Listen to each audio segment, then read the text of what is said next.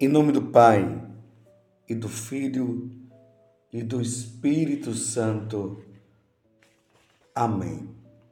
Naquele tempo, Jesus estava na margem do lago de Genezaré e a multidão apertava-se ao seu redor para ouvir a palavra de Deus. Jesus viu duas barcas paradas na margem do lago os pescadores haviam desembarcado e levavam as redes e lavavam as redes. Subindo numa das barcas, que era de Simão, pediu que se afastasse um pouco da margem. Depois sentou-se e da barca ensinava as multidões. Quando acabou de falar, disse a Simão: Avança para as águas mais profundas e lançai vossas redes para a pesca. Simão respondeu: Mestre, nós trabalhamos a noite inteira e nada pescamos, mas em atenção à tua palavra, vou lançar as redes. Assim fizeram e apanharam tamanha quantidade de peixes que as redes se rompiam. Então fizeram sinal aos companheiros da outra barca para que viesse ajudá-los. Eles vieram e encheram as duas barcas a ponto de quase afundarem. Ao ver aquilo, Simão Pedro atirou-se aos pés de Jesus, dizendo: Senhor, afasta-te de mim, porque sou um pecador. É que o, o espanto se apoderara de Simão e de todos os seus companheiros por causa da pesca que acabavam de fazer. Tiago e João, filhos de Zebedeu, que eram sócios de Simão, também ficaram espantados. Jesus, porém, disse a Simão: Não tenhas medo, de hoje em diante tu serás pescador de homens. Então levaram as barcas para a margem, deixaram tudo e seguiram a Jesus palavra da salvação. Glória a vós, Senhor. Meus irmãos e minhas irmãs, estamos agora no capítulo 5, do versículo 1 até o 11 do Evangelho de São Lucas. Aqui tem um outro detalhe, e é um detalhe muito importante. Agora Jesus está à margem do lago. Como eu havia dito ontem, sinagoga de Cafarnaum, vizinha à sinagoga de Cafarnaum, está a casa de Pedro.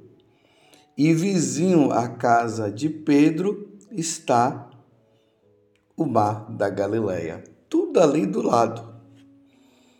Né? Que quero abrir mais uma vez um parêntese quero mais uma vez é, convidar você. Do dia 4 dos 11 até o dia 16 dos 11 de 2024, eu e Ivanus estaremos peregrinando com um grupo de pessoas para a Terra Santa e lá nós veremos isso. Eu estou convidando você para você já ir se organizando, vai pedindo a Deus a graça de você poder fazer também essa peregrinação. Antes nós iremos a Madrid para nós irmos lá na aparição de Nossa Senhora de Garabandal e depois iremos para a Terra Santa. E lá na Terra Santa nós andamos também de barco. O momento com o barco é muito bonito. Eu estou falando isso, sabe por quê? Porque os papas sempre pediram que a igreja, né, que nós sacerdotes incentivássemos os bispos, incentivássemos os católicos a irem à Terra Santa. Porque quando nós vamos à Terra Santa, lá nós afervoramos a nossa fé, porque ali nós constatamos com os nossos próprios olhos, ali nós vemos com os próprios olhos os lugares aonde Jesus passou. E ver o lugar onde Jesus nasceu, ver o lugar onde Jesus morreu, isso nos anima, ainda mais nesses tempos difíceis que nós estamos vivendo, onde há uma propagação de ateísmo e levando as pessoas a não acreditarem em Deus, quando nós chegamos lá, nós ficamos maravilhados. Fechando parênteses, voltemos ao evangelho de hoje que é maravilhoso. Então agora Jesus está no mar. Estão lá aqueles que serão os futuros apóstolos. Pedro, Tiago, estão os outros também. Estavam ali pescando, mas não conseguiam pegar nada. De repente Jesus aparece, manda eles jogarem a rede e quando eles jogam a rede, porque antes eles não estavam pegando nada. Então, quando Jesus manda, Pedro joga, ele obedece. Ele poderia não ter jogado, mas como a fama de Jesus estava se espalhando, então Pedro imediatamente disse: se o mestre está mandando, então eu vou fazer isso. Mas é preciso notar aqui uma coisa: Pedro, Tiago e João, eles ainda não estavam seguindo Jesus. Então eles jogam e começam a pegar aquela quantidade maravilhosa, aquele cardume de peixes. Ali foi um milagre que aconteceu. Às vezes eu fico imaginando que esse milagre aconteceu da seguinte forma: quando Pedro lança a rede, os peixes vão tudo para debaixo da rede.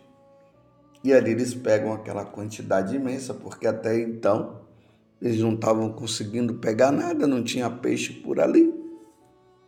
Mas como Jesus é Jesus, Jesus é Deus, Jesus faz com que os peixes vão para ali, para perto da, da barca onde eles estavam. E aí eles pegam aquela quantidade imensa de peixes ao ponto de chamarem até os outros que estavam nas outras barcas para encherem também.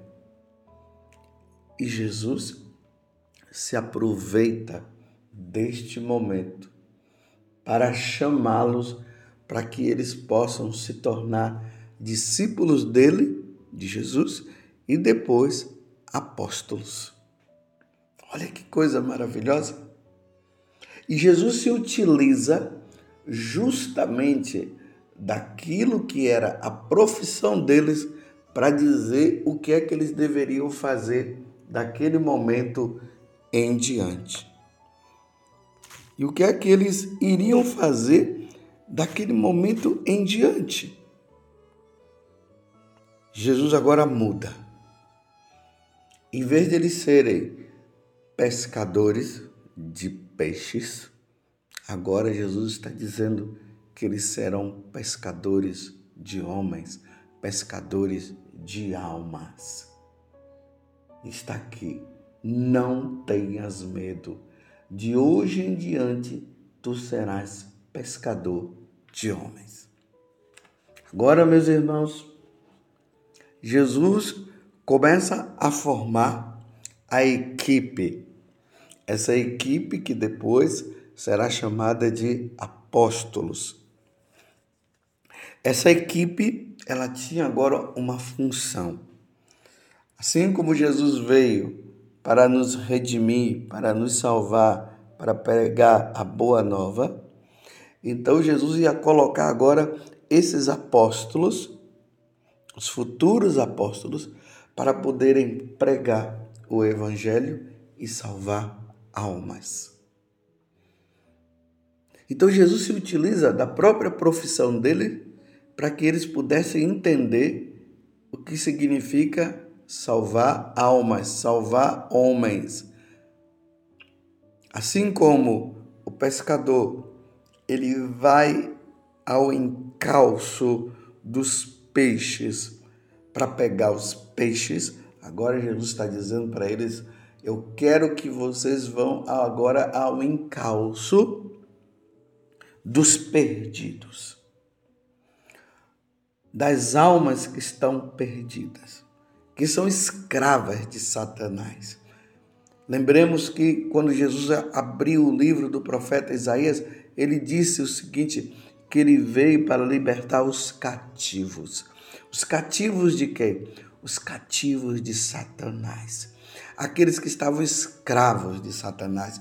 Lembremos que quando Jesus entrou na sinagoga de Cafarnaum, a primeira coisa que ele fez foi essa. Já tinha lá um homem que estava cativo de Satanás. Satanás estava possuindo ele. E Jesus expulsa Satanás e aquele homem fica livre. A boa nova consiste nisso. Os padres, os bispos foram constituídos por nosso Senhor Jesus Cristo para que as almas sejam salvas. Eles foram constituídos, nós fomos constituídos para levar a boa nova. Não temas de hoje em diante, vocês serão pescadores de homens. Vocês precisarão trazer os homens, as mulheres, as crianças, os jovens, os idosos que estão cativos de Satanás para a liberdade em Jesus Cristo. E a primeira coisa que acontece é a pregação. Se prega, se anuncia. Nós, sacerdotes, nunca deveremos deixar de pregar o Evangelho. Os bispos, principalmente. Imagine nós padres dizermos assim que nós não estamos aqui para pregar o evangelho, nós não estamos aqui para converter as pessoas. Não, nós estamos aqui para converter as pessoas. Quando Jesus começa a anunciar o evangelho, a primeira coisa que ele diz é, é isso: convertei-vos e crede no evangelho e crede na boa nova. Se o sacerdote ele para de pregar a boa nova, de converter as pessoas, de trazer aquelas pessoas que estão longe de Deus, que pertencem às religiões pagãs. Se nós, sacerdotes e os bispos, pararmos de levar essa boa nova, que é mostrar para eles que os deuses que eles adoram não são os deuses verdadeiros e que eles precisam adorar a Santíssima Trindade na pessoa de Jesus Cristo. Se nós pararmos de fazer isso, acabou a nossa função. Não teria como existir os apóstolos, não teria como existir é, os sacerdotes, os bispos, e até mesmo a própria função, ou melhor, a própria missão de Jesus. Vocês se lembram que ontem Jesus, depois de ter curado a sogra de Pedro, ele foi para as sinagogas para anunciar a boa nova?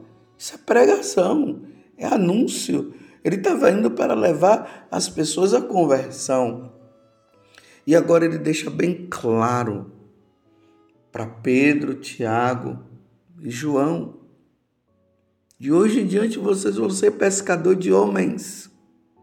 Vocês precisarão pregar o evangelho, anunciar a boa nova, ide por todo o mundo e pregai o evangelho a todas as criaturas.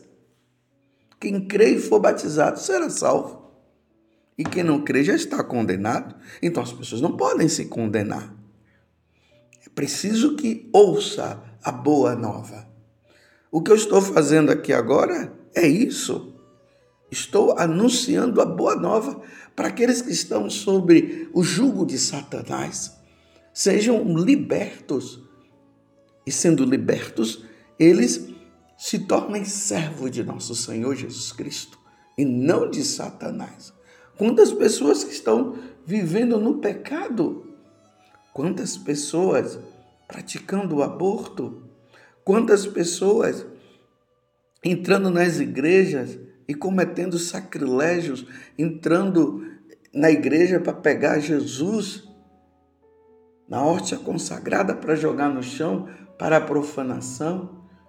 Quantas pessoas que dizem que Deus não existe?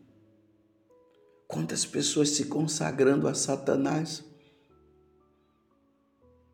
Elas precisam encontrar Jesus. Por isso que Jesus está dizendo: Tu serás pescador de homens, tu serás pescador de almas. As almas precisam se salvar. Precisam ir para o céu. O nosso lugar é o céu. Não podemos viver no pecado. Foi isso que Pedro fez, Tiago fez, os apóstolos fizeram, com a exceção de Judas, que infelizmente acabou traindo nosso Senhor Jesus Cristo. Foi isso que Santo Agostinho fez, Santo Tomás de Aquino, Santo Irineu, São João Crisóstomo, o Padre, o São João Maria Vianney, São Padre Pio de Pietretina e tantos outros. São João Paulo II não cessaram, não pararam. Lembremos até de São João Paulo II, que se tornou o Papa peregrino viajou para muitos e muitos países, muitas nações para levar a boa nova. Imagina se Pedro chegasse ao momento e dissesse: Não, eu não estou aqui para converter ninguém, não. Eu não estou aqui para pregar o Evangelho. Eu não estou aqui para fazer, para levar essa boa nova. Eu estou aqui para quê? Não sei. O que é que Tiago e João iriam fazer então? Se Jesus está dizendo que eles seriam pescadores de homens, eles precisariam pregar a boa nova.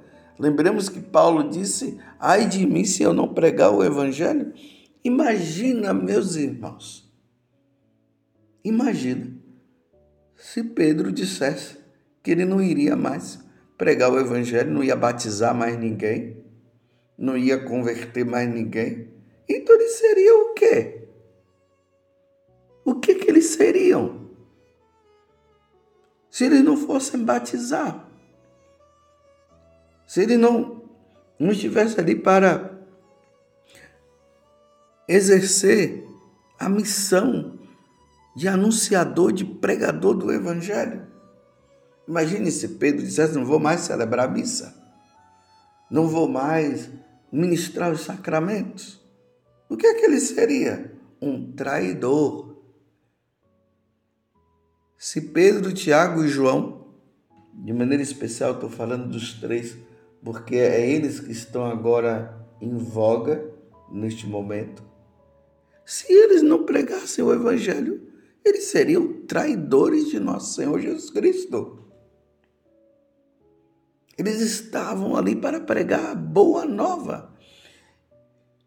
Então, se um sacerdote deixa de pregar o evangelho, um bispo deixa de pregar o evangelho, se torna traidor de nosso Senhor Jesus Cristo. Porque Jesus deixou bem claro: serás pescador de homens, ide por todo mundo e pregai o evangelho a todas as criaturas. Não foi para um grupinho, não, foi para todos, principalmente para aqueles que já estavam longe de nosso Senhor.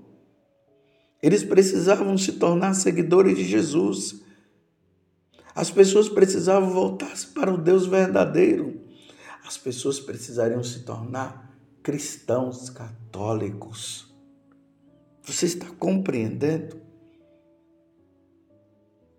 Então rezem, meus irmãos, rezem por nós sacerdotes, rezem pelos bispos, rezem pelos diáconos, para que o os diáconos, os sacerdotes e os bispos se tornem cada vez mais autênticos pregadores do Evangelho, que estejam dentro do coração de todos nós, aqui eu me incluo, o desejo de salvar almas, de salvar almas, de salvar almas. Assim como ontem Jesus disse: Eu preciso ir agora lá para a Judéia para pregar o reino de Deus. E esse reino de Deus é o céu onde Deus habita. Então, para se pregar o reino de Deus, precisa salvar almas. Satanás não pode ser vencedor.